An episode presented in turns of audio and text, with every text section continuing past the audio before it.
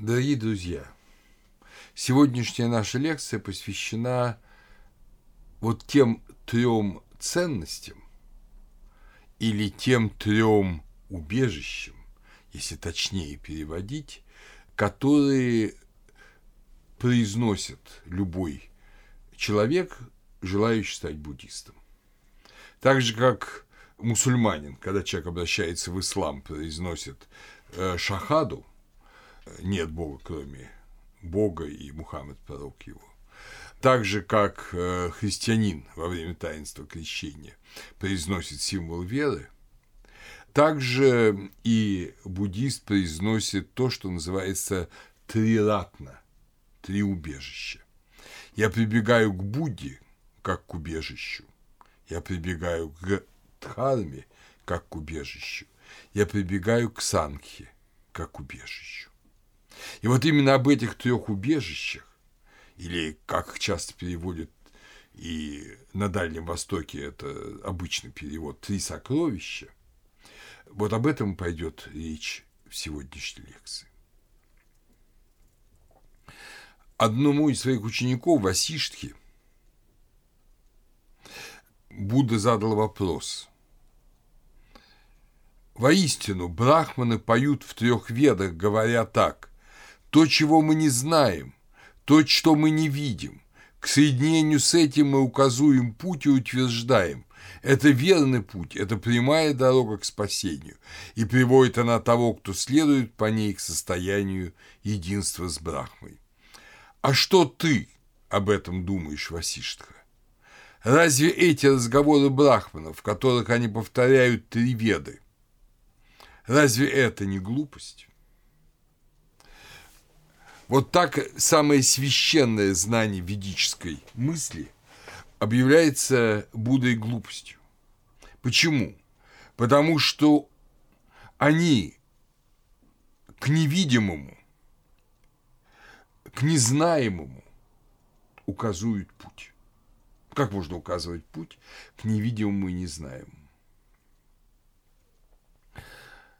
И в этом смысле так поступают практически все религии. Но в этом смысле как раз Будда и противопоставляет вот этим трем ведам, которые говорят о том, чего сами брахманы не ведают. Как бы. На самом деле, разумеется, брахманы могли бы Будде возразить.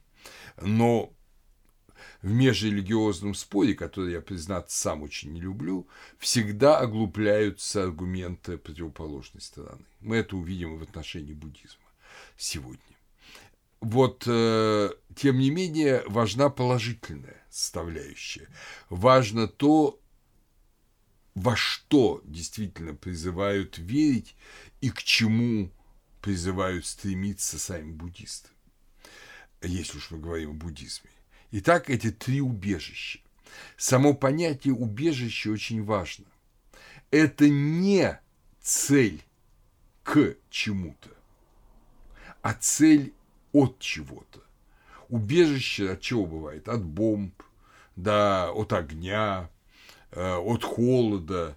То есть это то, что от чего-то спасает. Не то, к чему ты идешь, а то, от чего ты пытаешься убежать. И мы знаем, от чего пытаются убежать буддисты. Это, конечно же, страдания. Это, конечно, аничча, вот эта неопределенность мира, то, что все мгновенно меняется, нет ничего постоянного. И все это при этом вызывает большие страдания. Вот от всего этого пытаются Будда спасти своих последователей.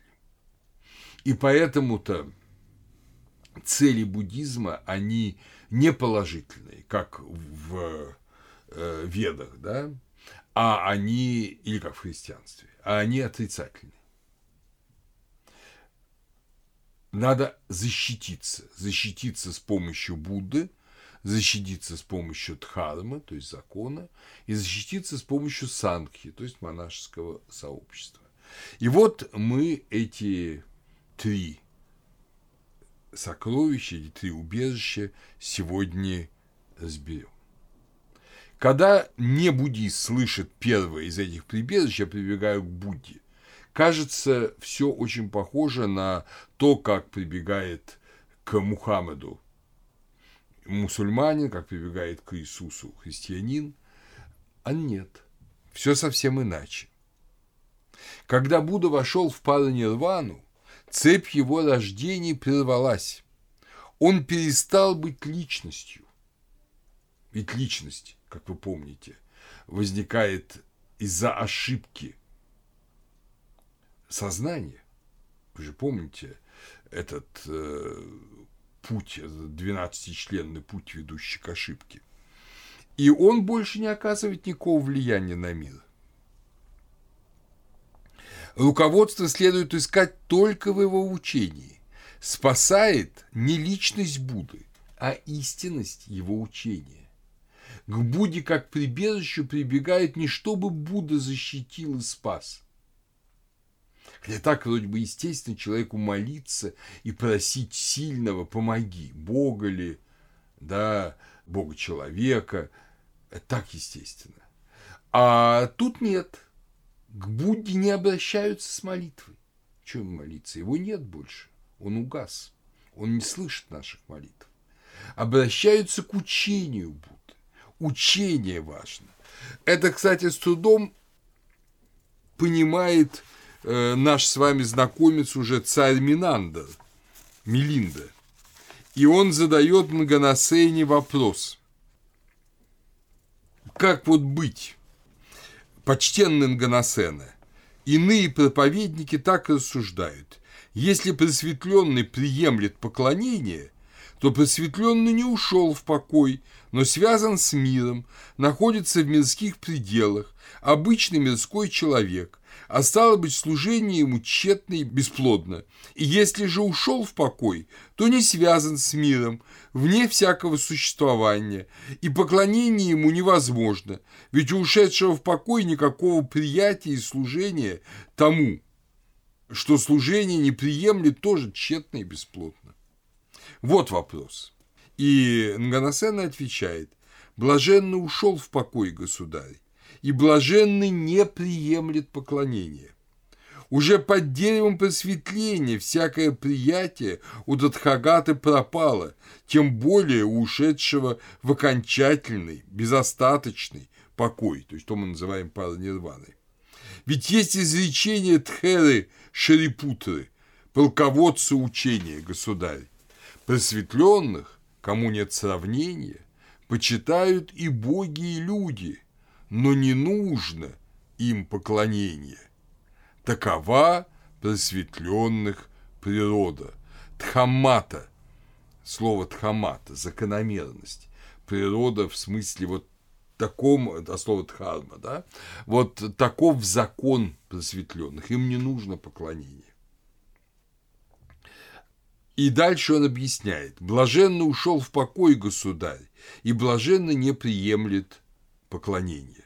Но богам и людям драгоценные мощи Татхагаты становятся как бы основой, хотя ему это и безразлично. Они же, полагаясь на драгоценную его мудрость, прилежат правильному образу действия, а потому обретают три вида благоденствия. Скажем, государь, яркий жаркий костер прогорел и потух. Разве примет теперь этот костер какое-либо топливо, сено ли, хворост ли?» И дальше он объясняет, что сам по себе просветленный, он потух. Никакой хворост в виде поклонения ему не нужен. Но люди, благодаря просветленному, узнали, что есть огонь, узнали путь, узнали, что можно достичь нирваны, узнали, как можно достичь нирваны. И они будут следовать путем Татхагаты. То есть не личность, а, если угодно, метод, учение. Вот что важно. И поэтому, когда первое прибежище – это я прибегаю к Будде, как к прибежищу, как к убежищу, это означает, я прибегаю к учению Будды. к его примеру, к его жизненному пути, которому я подражаю, а изображение мощи. Буддисты тоже, как вы помните, знают категорию мощей, то есть телесных останков преподобного. Это все только нужно для воспоминания о Будде, но не есть объект реального поклонения. Вот привычное в западной молитве, и ветхозаветной, и древнеегипетской, и догреческой, что «Ну ты же слышишь меня, Господи, и во славу Твою я это делаю, помоги же мне». Вот буддист так не может сказать никогда. Он знает, что Татхагата его не слышит, что Татхагата ушел в покой. И каждый должен сам выстраивать свое спасение. Ведь сам Будда, помните, в притче о Малунке, в рассказе, в сутре о Малунке, которому Будда рассказывает о воине, раненом отравленной стрелой. Помните, в ней он говорит: «Я не сказал, что Архат существует после смерти, и я не сказал, что Архат не существует, ибо это не полезно, не ведет к высшей мудрости». То есть вопрос о том, есть ли Будда, нет ли Будды, не важен. Может быть, есть, может быть, нет. Но важно то, что он показал путь, и иди по нему. Не проси у Будды помощи, а руководствуйся его учением. И здесь как раз я хотел бы сказать о несправедливом христианском представлении о нирване. Современный христианский философ, мне очень близкий, Сергей Александрович Левицкий, которого я обычно всегда рекомендую как такой хороший специалист по истории и философии, человек, работавший в русской эмиграции, был профессором философии Джорджтаунского университета в Вашингтоне, в Соединенных Штатах. Он пишет, есть раздел по истории религии, он пишет: «Живая вечность христианского Царства Божьего не есть мертвая вечность буддийской нирваны. Вечность буддийской нирваны есть вечность небытия, в то время как вечность христианского Царства Божьего есть вечность абсолютного полного бытия». Вот надо быть очень осторожным в подобных суждениях, очень осторожным. Потому что, что касается своей веры, тут все верно. Действительно, Царство Божие есть полнота бытия. Но буддийская нирвана – это не мертвость. Это то, о чем не говорится, потому что весь буддизм – это иное. Буддизм призывает не соединиться, а освободиться. Когда ты освободишься, ты потом, возможно, и соединишься. Но все это настолько таинственно, что буддист об этом не говорит. А разве христианин, если он действительно по-настоящему глубоко вошел в христианское миросозерцание, я же не говорю учение, миросозерцание, разве он не говорит крайне похоже на то, что говорит тот же Сиддхартха Гаутама в той же притче о Малунке, когда говорит, что я не говорю, что Архат существует, я не говорю, что Архат не существует. Вот посмотрите, что говорит Дионисий Ареопагит. Вот сначала в его замечательном трактате о божественных именах. Во-первых, он использует средний род, когда говорит о Боге. Несмотря на то, что оно является причиной всякого бытия, само оно не существует, так как запредельно какому бы то ни было существованию. Вот так. Это о божественных именах 588-б. А разве то же самое не говорят буддисты, что нирвана – это основа мира, но не его часть? Прямые слова буддистов. Это же то же самое. Или, например, чуть дальше у Дионисия Ареопагита. Божество само по себе – ничто, в силу своего присущественного отстранения от всего сущего. Строго придерживаясь мировоззренческих позиций, философских, Дионисий Ареопагит, сам мистик, да, и визионер, он подчеркивает, что Бог и мир разное. И если сущее – это мир, то Бог – это не сущее. И поэтому он ничто. Прямо говорится, укон, ничто. И однако же цель христианина – соединение с этим ничто. Но представляете, что такое соединение с ничто? В этом мире мы же представляем часто, очень народ представляет Бога такой частью мира. И вот подчеркиваю, нет. Нет, говорит Дионисий Ареопагит. И в самом своем таинственном коротеньком трактате, который называется по-гречески «мистагогия», то есть «тайна видения», это послание Дионисия Ареопагита к Тимофею, по всей видимости, тому самому Тимофею, которому апостол Павел пишет, о таинственном богословии. И вот что пишет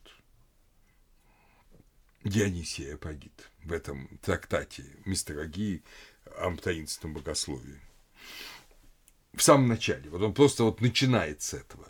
«Устранись от деятельности и чувств своих, и разума, и от всего чувственно воспринимаемого, и от всего ума постигаемого, и от всего сущего, и от всего несущего, дабы в меру своих сил устремиться к сверхъестественному единению с тем, кто превосходит любую сущность и любое ведение, поскольку только будучи свободным и независимым от всего, только совершенно отказавшись и от себя самого, и от всего сущего, то есть все отстранив и от всего освободившись, ты сможешь воспарить к сверхъестественному сиянию божественного мрака».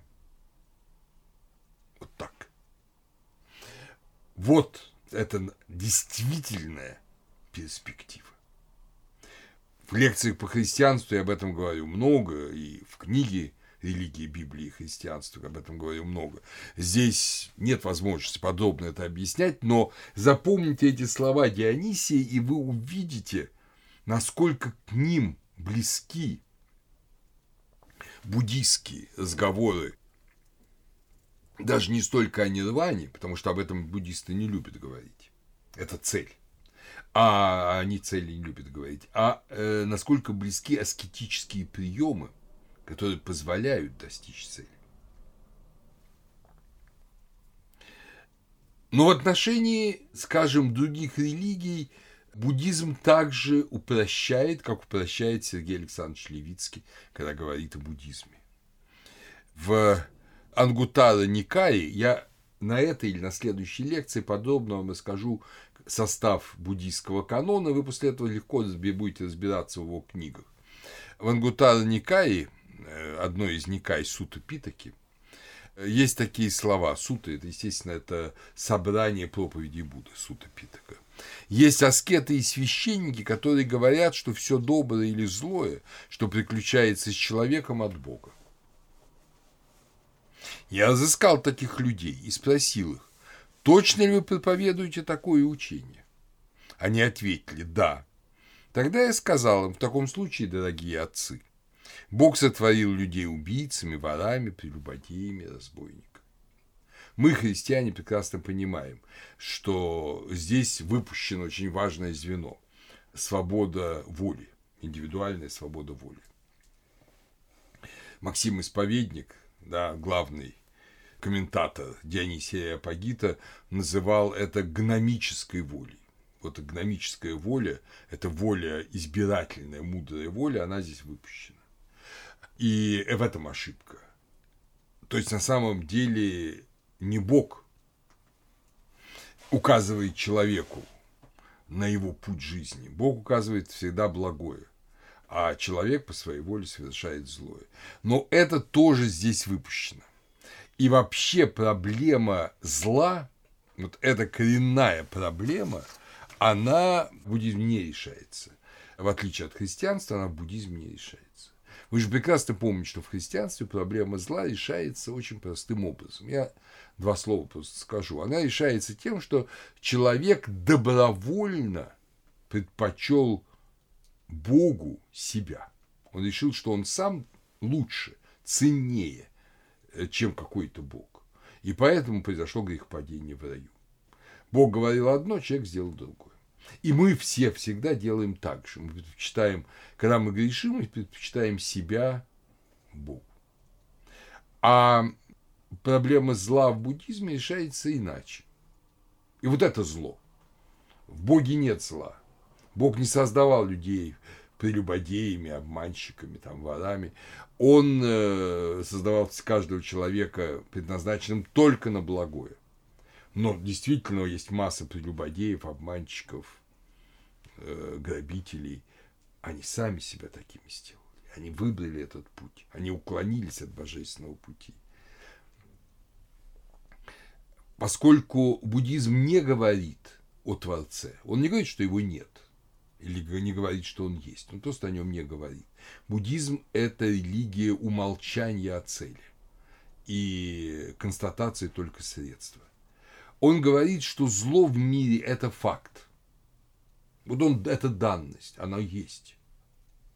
И от него надо бежать.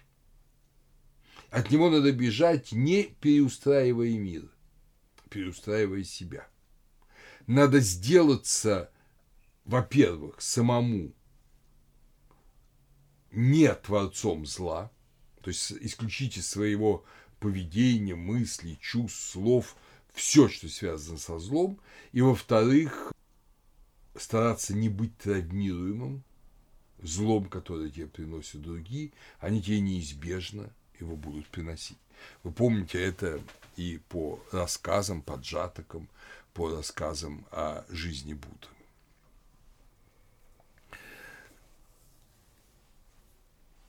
Для буддиста вот эта личность единственного, как там Заратустра в зараустризме, единственного посредника, единственного проповедника, единственного спасителя, единственного учителя, да, Мухаммеда, Христа, вот этого нет. Буддизм, специально разбивая вот эту склонность человека к обожествлению единственного, он говорит о том, что да Будд много. Уже при жизни Будды, как утверждает традиция, почитались предшествовавшие Будды, то есть просто пробужденные. Этому культу покровительствовал царь Ашока. Буддизм того времени перечисляет имена не менее 25 Будд, которые были до Шакьямуни, не считая множества так называемых протьека Будд. Протьека Будда – это человек, который открыл для себя истину, не вступая в буддийское общество вообще, ни в монашеское, ни в мирянское, и не поведал ее в миру, но сам открыл эту истину и достиг полного угасания, достиг парнирваны. Протьека по-палийски Пачака Будда – это отдельный Будда. Вот Будда, отделенный от общины, сам по себе. Вы понимаете, что это очень важный момент. Каждое почти религиозное учение говорит, только у нас можно спастись. Там вне Христа, вне православия даже, вне католицизма, как утверждал Папа Пий XI в своей знаменитой энциклике «Морталис Аними» 1928 года. Вне католицизма спастись нельзя. Ну, православные говорят точно так же. Мусульмане говорят точно так же. А вот буддисты говорят, да пожалуйста. Да огромное количество людей не идет путем Будды и спасается. Эти люди, вот они протека Будды, вот они сами по себе достигают пробуждения. Пробуждение. Будда – это пробужденный. И, кроме того, есть и известные Будды. Вот в нашей Кальпе, вы помните, Кальпа – огромный временной промежуток, но как бы от возникновения мира до его гибели. Но опять же, вы помните из конца прошлой лекции, что миры постоянно возникают и гибнут в этом огромном таком, в огромном круговороте.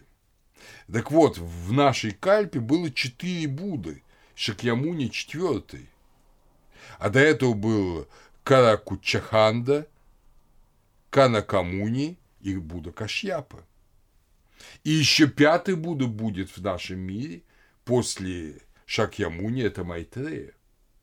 Если христиане ждут второго пришествия Христа, а зарастрийцы ждут второго пришествия Заратустра, то буддисты ждут не пришествия Сиддхартхи Гаутамы, это невозможно, а пришествие Будды Майтреи, Будды будущего,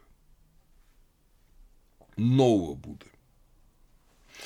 И про предшествующую Кальпу откуда-то знают буддисты и говорят, что были Випашьин, Викхан и Вишвабху, по крайней мере, вот 3 Будды предшествующие. И сам Сиддхартха Гаутама, сам Татхагата говорил об этом. Вот как об этом говорится в знаменитой проповеди «Львиный рык миродержца». «Однажды блаженный пребывал в стране Магадхов, в Матуле, и там блаженный окликнул монахов. Монахи! Да, почтенные!» – отозвались монахи на слова блаженного. Блаженный сказал: «Монахи, прибудьте светочами сами себе, прибежищами сами себе, не надо иного прибежища.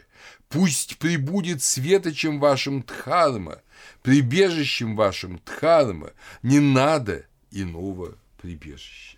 То есть Будда сам подчеркивает, что не надо меня считать. Да, я уйду в паранирвану. И не надо меня считать вашим спасителем. Я вам указал путь, я научил вас. Кто хочет, идите этим путем.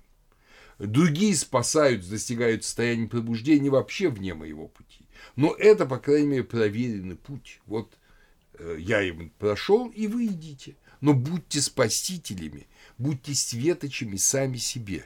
Вот обязательно запомните, дорогие друзья, эти слова. Так что Будда, вот я прибегаю к Будде как к убежищу. Будда – это не спаситель. Никогда этого не говорите. Будда – это лишь тот, кто сам прошел и научил других. И теперь каждый должен идти сам. Будда больше уже ему помочь как личность не может, потому что личности Будды больше нет. Или, по крайней мере, не знает, есть она или нет ее. Буддизм говорит, что он молчит, Будда молчал. Значит, соответственно, если она может есть, а может нет, то какой смысл просить, какой смысл молиться? Все это бессмысленно. Итак, сам Будда сказал, что пусть будет светочем вашим Дхарма и прибежищем Дхарма. И действительно, Дхарма – это второе прибежище. Я прибегаю к Дхарме как к прибежищу или как к убежищу ратно. Здесь Дхарма – закон. Мы с вами уже говорили о Дхарме как о частицах мгновенных. Это одно и то же слово. И, в общем, философски это одно и то же. Но здесь Дхарма понимается очень просто. Правильное поведение – закон. Буддисты, как, собственно, и вся Азия, да, по большому счету, и весь мир аскетически, говорили одно и то же. 3 корня держат на земле – жадность, ненависть и заблуждение. Вот совсем не из буддистского мира, хотя, как мы сейчас увидим, нельзя исключать, что он знал об этом немножко. Вот как пишет Марк Аврелий, практически совершенно буддистское наставление. Вот я уверен, что если бы оно было бы на Пали, то все бы сказали, да, какой-то буддистский подвижник написал. А это написал римский император. Здесь и о богах сказано, так же, как говорил Будда. Здесь вообще вся вот тональность выдержана. Только не ради бога не считайте, что Марк Аврелий списал у буддистов. Это носится в воздухе. И когда умный человек продумывает реальность, он часто приходит к подобным вещам. Это, естественно, это его единственная книга, это его размышления, или как их еще иначе называют, «Наедине с собой», замечательный текст, который я бесконечно люблю. Вот в 9 книге, написано по-гречески, в 9 книге 40-я максима. Либо боги ничего не могут, либо могут. Если не могут, зачем молишься? А если могут, почему бы не помолиться лучше о том, чтобы не бояться ничего такого, ни к чему такому не вожделеть и ни о чем таком не печалиться. И совсем не о том, чтобы чего-то не было или что-то было. А уж конечно, если боги могут содействовать людям, то и в этом могут содействовать. Ты скажешь, пожалуй, боги сделали, чтобы это от меня зависело. Так не лучше ли тогда распоряжаться свободно тем, что от тебя зависит, чем рабски и приниженно быть неразборчивым к тому, что не зависит от тебя? И кто сказал тебе, будто боги не поддерживают нас и в том, что от нас же зависит? И дальше он объясняет. Ты начни молить об этом, увидишь. Этот молится, как бы мне спать с нею, а ты, как бы не пожелать спать с нею. Другой, как бы от того избавиться, ты же, как бы не нуждаться в том, чтобы избавиться. Третий, как бы не потерять ребенка, ты, как бы не бояться потерять. Поверни так все твои моления и рассмотри, что будет. Вот это удивительно буддийское размышление Марка Аврелия. Но если говорить положительно, и я думаю, здесь Марк Аврелий бы согласился бы тоже с буддистами, основа дхармы – это не скучное перечисление, чего можно, чего нельзя, а это установление определенного принципа жизни. Закон не как вот, да, там, 613 митц вторых, а как принцип жизни. И вот это очень хорошо в Сутта-Нипате сказано. Сутта-Нипата – это одна из частей Кудака-Никая. Кудака-Никая входит в Сутта-Питаку, ту самую, кто я уже вам говорил. Это корзина проповедей, сутта. «Да будут счастливы все существа, да живут все они в радости и довольстве. Пусть каждое живое существо, слабое или сильное, большое или малое, видимое или невидимое, близкое или далекое, рожденное или нерожденное, пусть каждое живое существо возрадуется. Да не обманывает один другого, да не помыслит дурно о другом хоть сколько-нибудь, да не пожелает в гневе или ненависти зла другому. Как мать всю свою жизнь пестует свое единственное дитя, так пусть человек возлюбит всеобъемлющей любовью все живые существа. Его любовь к миру да будет безгранична. Пусть он простирает свое благоволение сквозь все миры. Пусть обнимает он их своим благосклонным духом и вдаль, и вглубь, и ввысь, без вражды, без тревоги, без ненависти. Стоя или лежа, сидя или ходя, в каждую минуту бодрствования пусть он предается осознанию этого. Это и есть то, что люди называют возвышенным настроением. Возвышенное настроение Брахма-вихара. О нем я буду говорить чуть позже. Добродетельный, одаренный совершенную мудростью, потушивший в себе жажду плотских наслаждений, никогда не вступит вновь на путь рождений и смертей. Так что вы видите, это не равнодушие, холодное равнодушие аскета, который просто хочет, чтобы жизнь умерла вокруг него. Это принцип, что ты освободишься от желаний, полюбив весь мир, полюбив каждое существо. Это канонический древнейший текст, который приписан самому Сиддхартхе Гаутаме, самому Татхагате. Так что любовь – это основа всего. Эта любовь немножко другая, слово используется в индийских языках, в санскрите, в пали, а канон на пали, да, сделан. Это слово метта или митра на санскрите, на пали метта.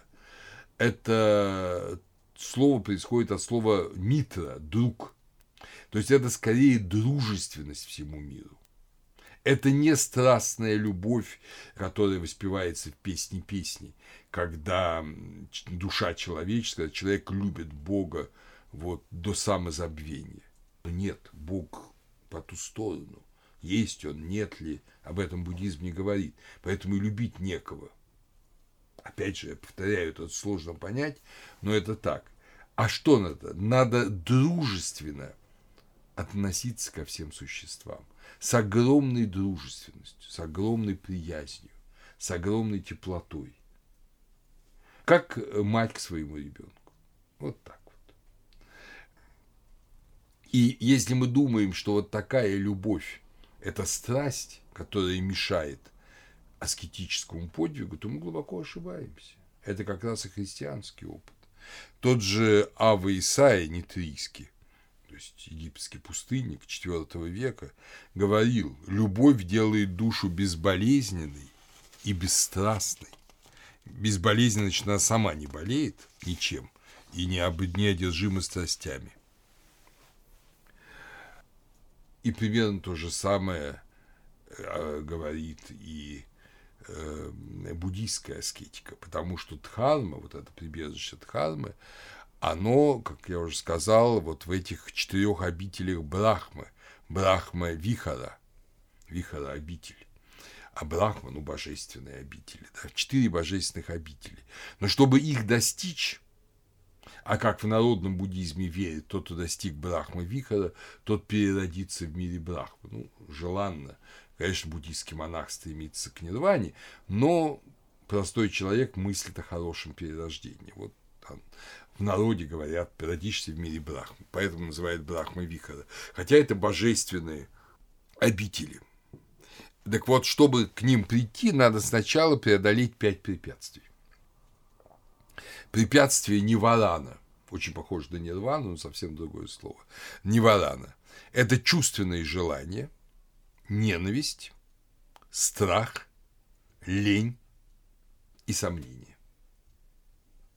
Вот эти 5 вещей, вот посмотрите на себя, посмотрите, что все наши грехи, все, что нас держит здесь, это от одного из этих 5. И 6 даже и не придумаешь. Так вот, их надо преодолеть. Пока им они владеют человеком, никаким брахма-вихаром мы не перейдем. Но как только мы преодолели эти 5 препятствий, 5 ниварана, мы достигаем первой из 4 обителей. Кстати, эти обители еще именуются аппамана, или на санскрите апрамана, аппамана на пали. Безмерное, безмерное. Вот мера, грань, граница ставится страстями. Когда человек преодолевает страсть, он оказывается в мире, где нет границ. Опять же, попробуйте этот приемчик вечером сделать, того дня, когда вы послушали эту лекцию. И вы увидите, что это так. Первое из Брахма-Вихара – это, конечно, то самое метта, Митра или Майтри. Вот Майтрея, любовь, да, это я вообще любимое имя в Индии, Майтрея. Особенно среди женщин, но и среди мужчин тоже. Любовь. Любовь, дружественность. Помните, что главную героиню повести Мирча Илиада так и называли Майтрея, и он назвал свою повесть, наверное, самую известную его повесть об Индии этим именем. Речь идет о девушке, а не о Будде будущего. Итак, первое брахма-вихара, первое вот это состояние медитативное, созерцательное, это доброжелательность ко всем существам. Внешние объекты есть, но желания ими овладеть нет. Есть желание, чтобы им было хорошо. И это дает чувство блаженства. Нас не раздражает старушка, которая там ковыляет по улице и не дает нам быстро пройти. Нас не раздражает матерящийся алкоголик. Нас не раздражает грязь и дождь. Мы любим и старушку, и даже этого несчастного пьяницу жалеем. И мы этот дождь и грязь воспринимаем как этап годичного цикла, который потом приведет к весне, к воде, которая обводнит всходы и даст хороший урожай. И поэтому мы всему радуемся и за все благодарим. А ведь я процитировал Евангелие: за все радуйтесь, да, всему радуйтесь, за все благодарите. Второе состояние, которое возвышается над первым, и когда вы достигаете первого, оно постепенно к вам приходит, это каруна, сострадание. Вот вы сострадаете и этой старушке, потому что ей тяжело, плохо, больно. Она уже не раздражает, и вы ее не просто дружески любите, а вы ее жалеете. Вы ее жалеете, вы готовы ей помочь, потому что ей-то трудно, она старенькая. Вы страдаете этому пьянице. Конечно, денег ему не давайте, но если будет возможность, скажите ему слово, которое, может быть, поможет ему освободиться от своей зависимости. Это второе состояние. И, как говорят буддисты, если первое дает блаженство, то сострадание приводит к тому, что радость буквально пронизывает тело. Я уверен, что многие из вас, даже все практически из вас, имеют эти опыты. Мы все вряд ли имеем постоянное чувство каруны, состояние каруны, но временами, когда мы вот действительно сострадаем несчастным и даже им можем чем-то помочь, нам очень радостно. А некоторые, как вы знаете, филантропы, этому посвящают всю свою жизнь. Тот же Швейцар, например. Третье – это мудита. Мудита – это сорадование. Это уже не сострадание, а сорадование. Или, как сейчас модно говорить на греческий манер, эмпатия. Вы же знаете, что легче жалеть убогого, чем радоваться успешному. Тут наша зависть нас жрет невыносимо. Тут обязательно мы скажем «но». Да, вот он богатый, счастливый, но вот мы прямо так даже вот и получается, вот само вылезает, вот без «но», пожалуйста, вот без «но». Просто радоваться. И даже старушке это радоваться. Да, и тяжело, да, она старенькая, а при этом ведь она тоже, может быть, уже в полушаге от спасения или от нирваны, если она буддистка. Вот. И поэтому порадуемся за нее. Поможем ей, но и порадуемся за нее. И, наконец, последнее, упекха – это невозмутимость. Когда мир с его радостями и страданиями исчезает, он есть и его нет. Упекха – это следствие самого высоко ценимого качество вообще в Южной Азии, в том числе и в буддизме, это абхайя, бесстрашие. Жить без страха. Очень нелегко. Но все зло мира построено на боязни. Умение преодолеть боязнь, способность преодолеть боязнь – это способность высшего порядка.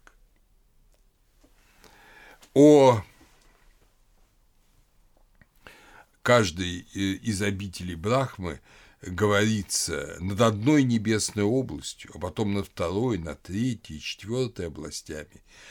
Вот эти Брахмы, Вихары, их 4 ведь. Вверх и вниз, вдоль и поперек, абсолютно во всем, во всех направлениях, изливая на весь мир силы Мэты, Каруны, Мудиты, Упеки, которые заполняют все сердце, возвышается подвижник.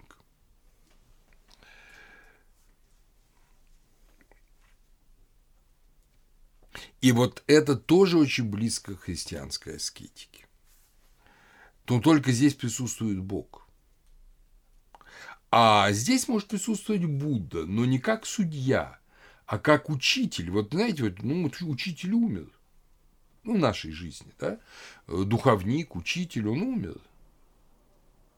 Но мы живем так, как будто бы он жив. Мы соотносим с ним наши поступки. То же самое делает буддийский подвижник, то же самое делает христианский. Вот тот же Ава Исаия Нитрийский пишет в 27 слове. «Внемли себе тщательно, чтоб, как пред лицом Бога сущему, ничего без воли его не делать, даже до малейшего чего. Чтобы не захотел сказать ли, или сделать, или сходить к кому, или поесть, или напиться, или лечь спать, или другое, что захотел бы ты сделать, думай прежде по Богу ли то. И исповедуй причину, почему хочешь тогда того, и тогда делай то, как подобает пред Богом. Так во всех делах и словах исповедуйся Богу, чтобы стяжать большее свыкновение с Ним». Вот хорошее слово переводчик добротолюбия нашел в русско-славянском языке. Вот действительно свыкновение. И вот здесь свыкновение у буддийского аскета с учением Будды. Мэтта и все остальные добродетели требуют действия, не безразличия, не равнодушия, как часто обвиняют какие-то христианские исследователи или тем более христианские экзегеты, обвиняют буддизм в такой холодности и равнодушии. Ничего подобного. Также точно... как и в христианстве, живет принцип «вера без дела мертва». В Сутта-Нипате из «Вина и Питаки» в Махавагге рассказывается такая история, что, обходя монахов одного из своих монастырей, Татхагата увидел, что в одном домике, а вообще монахи в буддийских монастырях, они живут не в общежитии, они живут каждый в своем маленьком домике, в хижине, если угодно. Такой обычай почти всюду, там есть только отличие на Тибете. Вот они каждый занимается сам своей медитацией, другим не мешая, никого не соблазняя. Собираются в храм на общую молитву, на общую медитацию, раз или два раза в неделю. Но это я забегаю немножко вперед. Так вот, обходя вот эти домики монахов, он почувствовал, что из одного домика там неприятно пахнет, а буддийские монахи очень аккуратны. И он туда вошел, увидел, что лежит бедный монах в своих испражнениях, ведь у него тяжелая дизентерия, он уже абсолютно обессилел, он не может практически двигаться, а никто к нему не заходит. Каждый занят своими аскетическими упражнениями. И тогда сам Татхагата его вымыл, дал ему лекарства, накормил его из ложечки, чем можно было его накормить. Человек стал приходить в себя постепенно. И он-то дал такое наставление. «Братья, нет у вас ни отца, ни матери. Если вы сами не позаботьтесь друг о друге, кто другой это сделает, братья? Кто почитает меня, да почтит больного». Опять же, вы помните это чтение о страшном суде евангельское, да, Я был голоден, и вы не дали мне есть, я был болен, и вы не посетили меня. И говорят: Господи, да когда же мы видели тебя голодным или больным? Если вы не сделали этого одному из братьев моих, вы не сделали это и мне. Вот практически то же самое говорит Татхагата. И действительно, Ашока открывал бесплатные больницы, дома презрения для стариков, одиноких стариков. И до сих пор традиция во всех буддийских странах, что монахи лечат мирян и учат мирян. Больные, эти современная медицинская служба не так давно возникла в том же Таиланде или в той же Бирме, а до этого к кому приходили? К монахам. Монахи должны были знать методы медицины, травы, методы лечения. Это обязательно полагалось знать монаху. Он должен лечить, причем безвозмездно, мирян, и учить.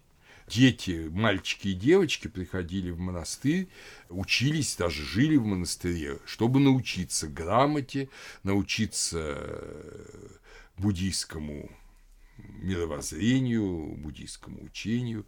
Так что монах – учитель и врач. Это были важнейшие функции, они до сих пор остаются. Я как таиландист могу сказать, что в тайской деревне, по крайней мере, в годы, когда я занимался Таиландом, в 1970-е годы, фильмы смотрел об этом, врач и учитель в деревне – это был монах. И его, конечно, из-за этого очень уважали, очень почитали. Так что этот принцип остается. Другой принцип, тоже для нас несколько странный, это веротерпимость. В чем не обвинишь христиан, так это веротерпимость. Мы нетерпимы. Уж каких мы слов не жалеем, когда говорим даже о другой христианской конфессии. А уж тем более о другой религии, исламе, иудаизме, том же буддизме, индуизме. Просто страшно даже называть. В буддизме этого совершенно нет. Ты вышел на свой путь, отлично. Если какому-то другому человеку ты поможешь, прекрасно. Если тебе надо будет для этого поспорить с философом, проповедником другой религии, спорь. Нормально. Но к людям, исповедующим другую традицию, относись так же любовно, как и к своим собратьям по вере. И об этом тоже в Ангуттара Никае есть такая история, такой рассказ.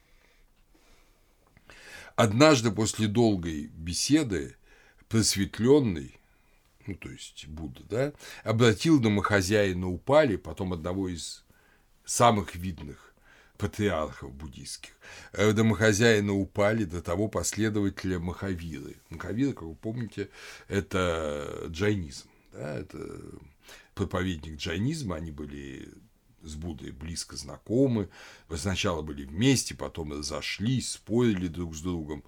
И будучи просвещенным светом учения Будды, Упали решил закрыть свой дом для последователей иных учений, в том числе и для джайнских монахов.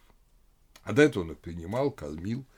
Просветленный не согласился с этим и сказал Упали: долгое время джайнские монахи получали дары в твоем доме, поэтому ты должен продолжать давать им пищу, когда они будут приходить к тебе. И это тоже принцип. Принцип доброжелательства к иным религиозным традициям без всякого следования им. Ты доброжелателен не к учению, ты доброжелателен к людям. А учение – это уже другой разговор. Кто научится буддийскому житию, кто не научится. Буддисты не вводят своих нравственных норм, но требуют соблюдать имеющиеся. Опять же, это необычно немножко. Скажем, в некоторых районах, горных районах Тибета существует полиандрия до сих пор. То есть, одна женщина имеет несколько мужей. Это считается совершенно нормальным. Как вы помните, Махабхарата вообще построена на том, что у братьев Пандавов, у 5 братьев была одна жена. В Древней Индии такое практиковалось. Почему это другой разговор, это уже из области социально-экономической, я не буду об этом говорить, но эта традиция есть. Буддист говорит, да пожалуйста. Если у вас это принято, ну так и живите. Но соблюдайте все равно верность друг другу. Да, вот. Не ходите к другим женщинам. Это единственная жена тоже не должна изменять своим пяти мужьям. То же самое и на Цейлоне. Вот тоже есть в горном Цейлоне есть тоже полиандрия. А вот там, где есть намного более распространенная полигамия, многоженство, там то же самое. Ну, пожалуйста, практикуйте многоженство. Там, где есть одна жена, один муж, очень хорошо. Следуйте этому принципу. То есть всюду закон, мирской закон, но мирской закон. Страсть возникает не там, где соблюдаешь мирской закон. Страсть возникает там, где от него отходишь. И для буддийских подвижников существуют заповеди. Все эти 10 заповедей, как и в Ветхом Завете, да, Декалог Моисеев. Но последняя заповедь, 10, ну и в какой-то степени 7, она соблюдается только монахами, а остальные соблюдаются и монахами, и мирянами. Какие это заповеди? Первые 4 называются порочными действиями. То есть это те действия, которые обрушивают человека, которые человека приводят к перерождению в адских мирах, низвергают его в ад. Это первые 4 заповеди. Первое – не причинять вред живому. Так знаменитая ахимса. У никого убивать нельзя. Ни одно живое существо убивать нельзя. Буддист, мирянин, я уж не говорю про монаха, не может быть ни рыбаком, ни мясником. Он не может убивать животных. Есть мясо убитых животных и выловленных не буддистами рыб можно, кроме определенных дней. Мирянам, монахам нельзя. Но самому лишать кого-либо жизни нельзя. В этом смысле даже проблематично земледелие. Ну да, конечно, буддисты занимаются земледелием, но они помнят, что они при этом тоже убивают маленькие существа, червячков разных, которые живут в земле, не могут погибнуть.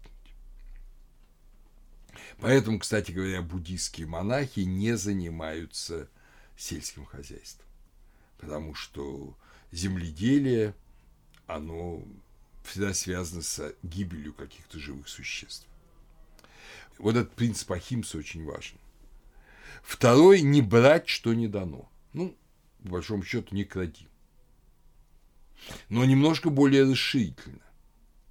Вот если ты идешь по дороге и нашел, не знаю, чужие часы, ты их не можешь себе присвоить, потому что они тебе не даны. Ты можешь постараться их вернуть владельцу, написать объявление, там, что угодно, чтобы они не погибли. Но присваивать найденное нельзя. Можно присваивать только то, что ты заработал сам, сделал своими руками, или по доброму согласию тебе подарили, или ты купил у кого-то, тогда да. А вот так вот ничего присваивать нельзя. Третье – воздерживаться от поведения, внушенного страстями. В первую очередь это имеется в виду сексуальное поведение. Для мирян это, естественно, честное супружество.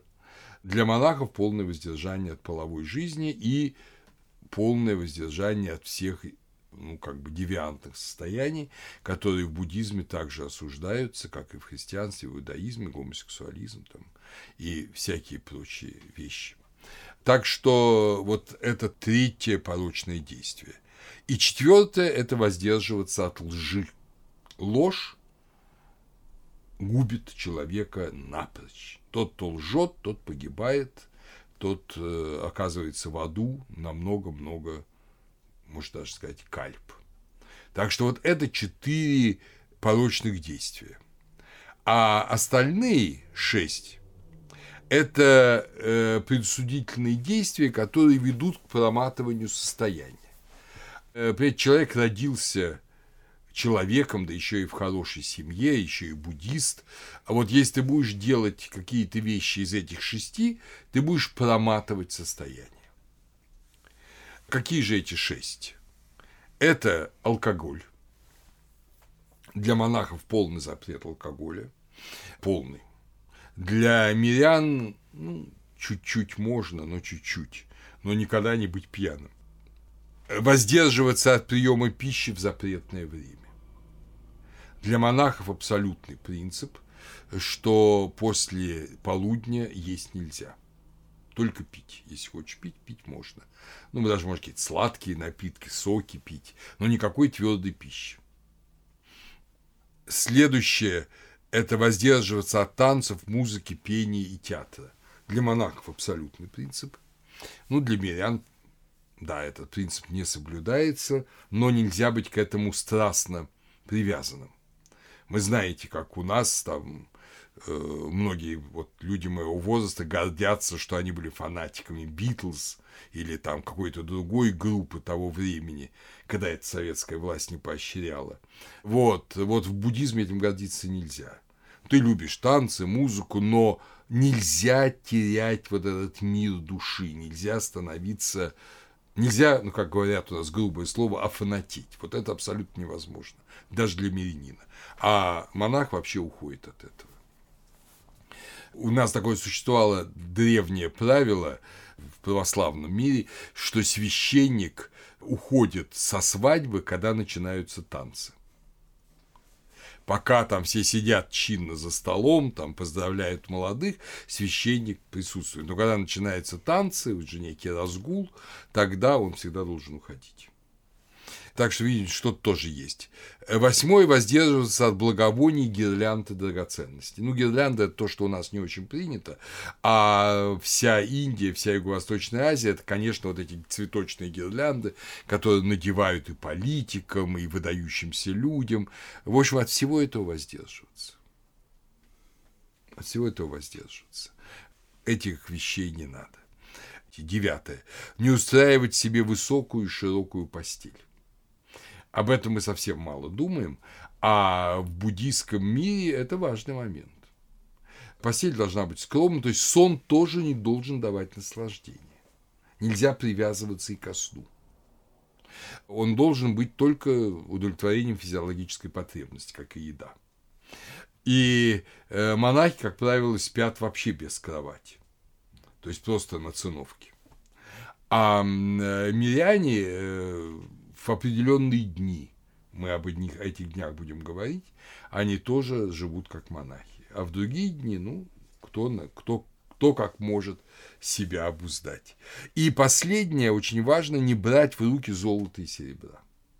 Это очень существенная вещь. На этом даже происходили расколы в монашеской общине, потому что, конечно, деньги – это страшная сила.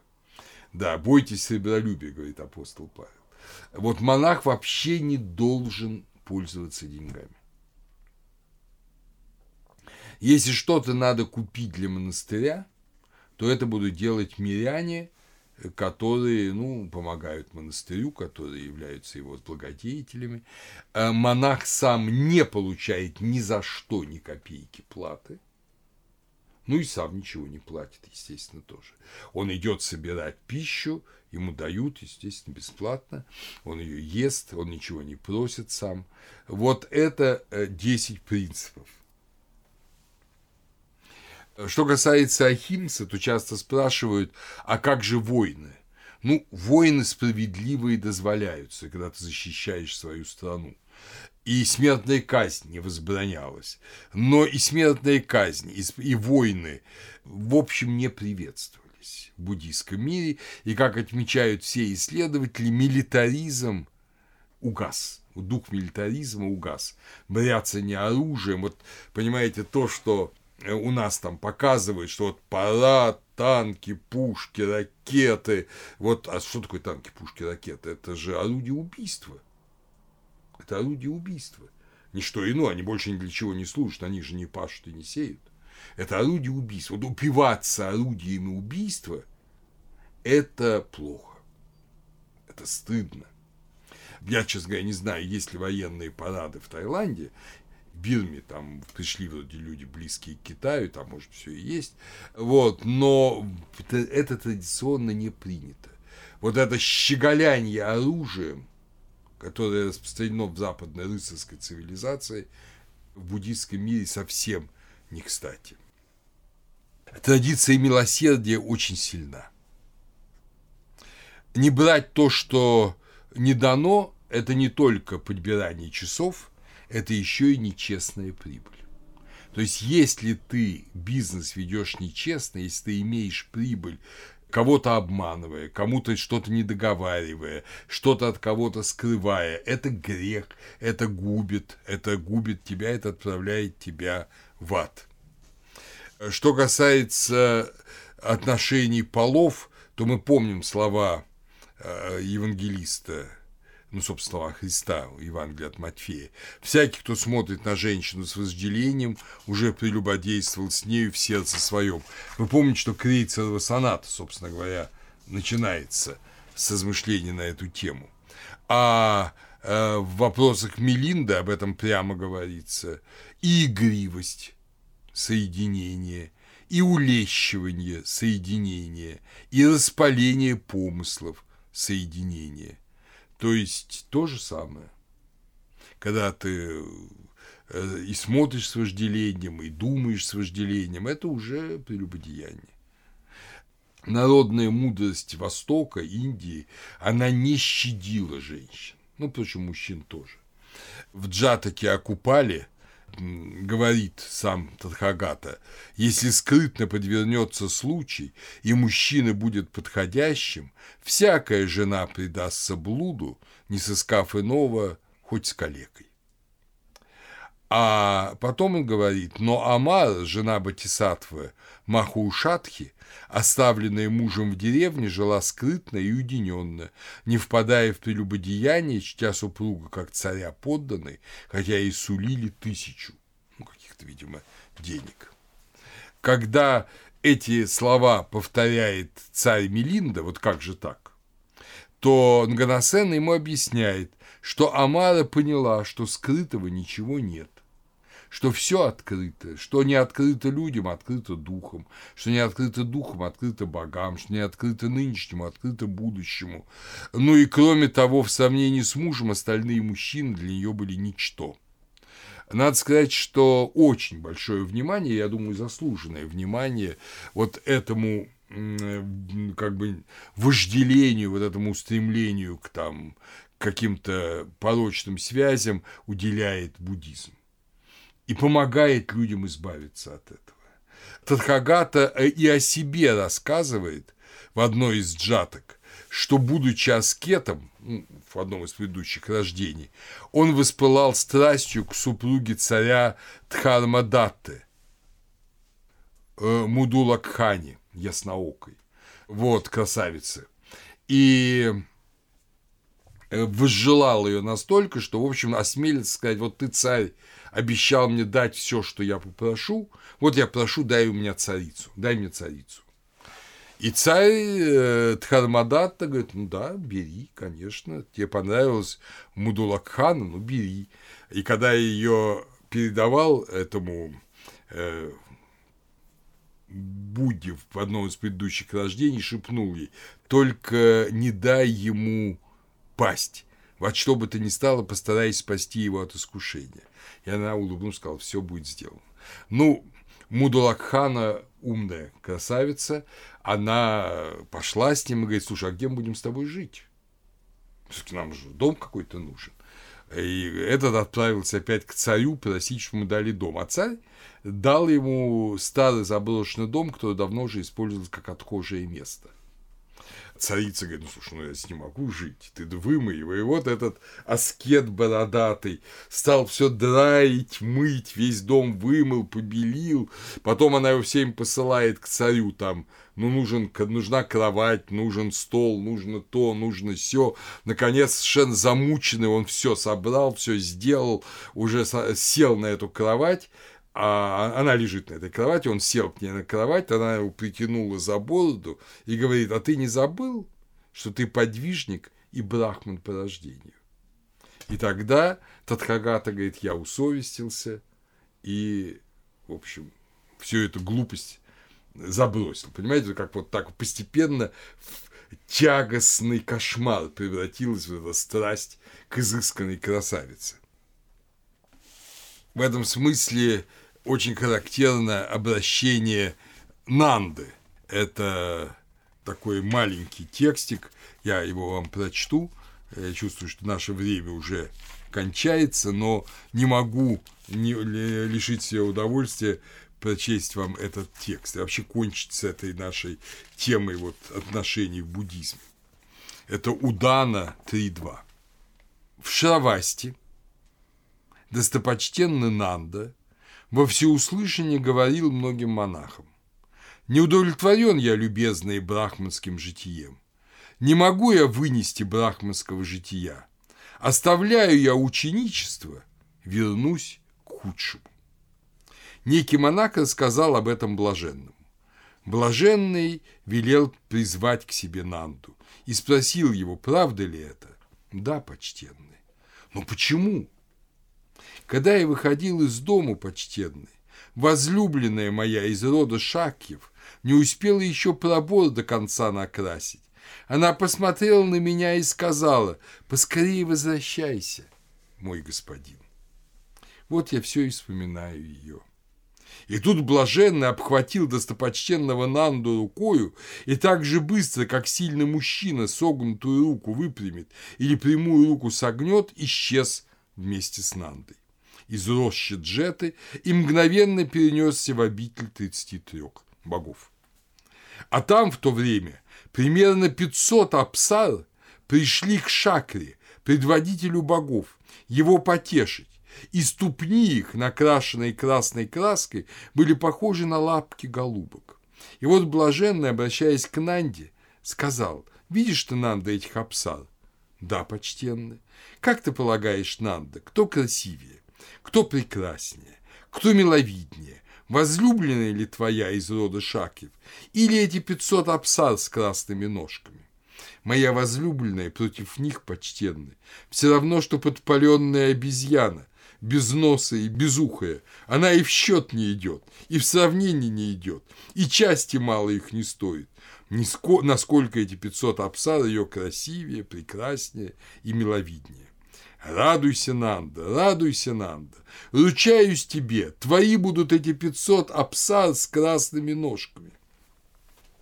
«Если блаженный сам мне ручается, я буду удовлетворен в монашестве». И вот блаженный, обхватив Нанду рукою, и перенесся с ним обратно в рощу Джеты.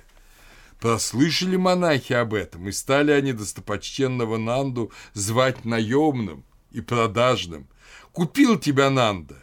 Продажный ты, Нанда! Ради апсар живешь в монашестве!»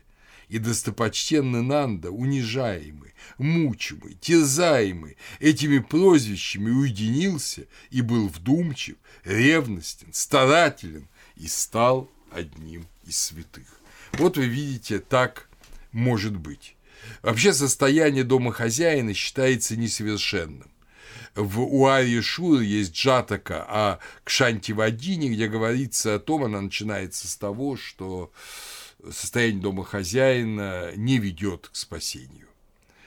Но, с другой стороны, есть тексты, которые говорят о том, что состояние домохозяина прекрасно, если домохозяин соблюдает нравственные принципы.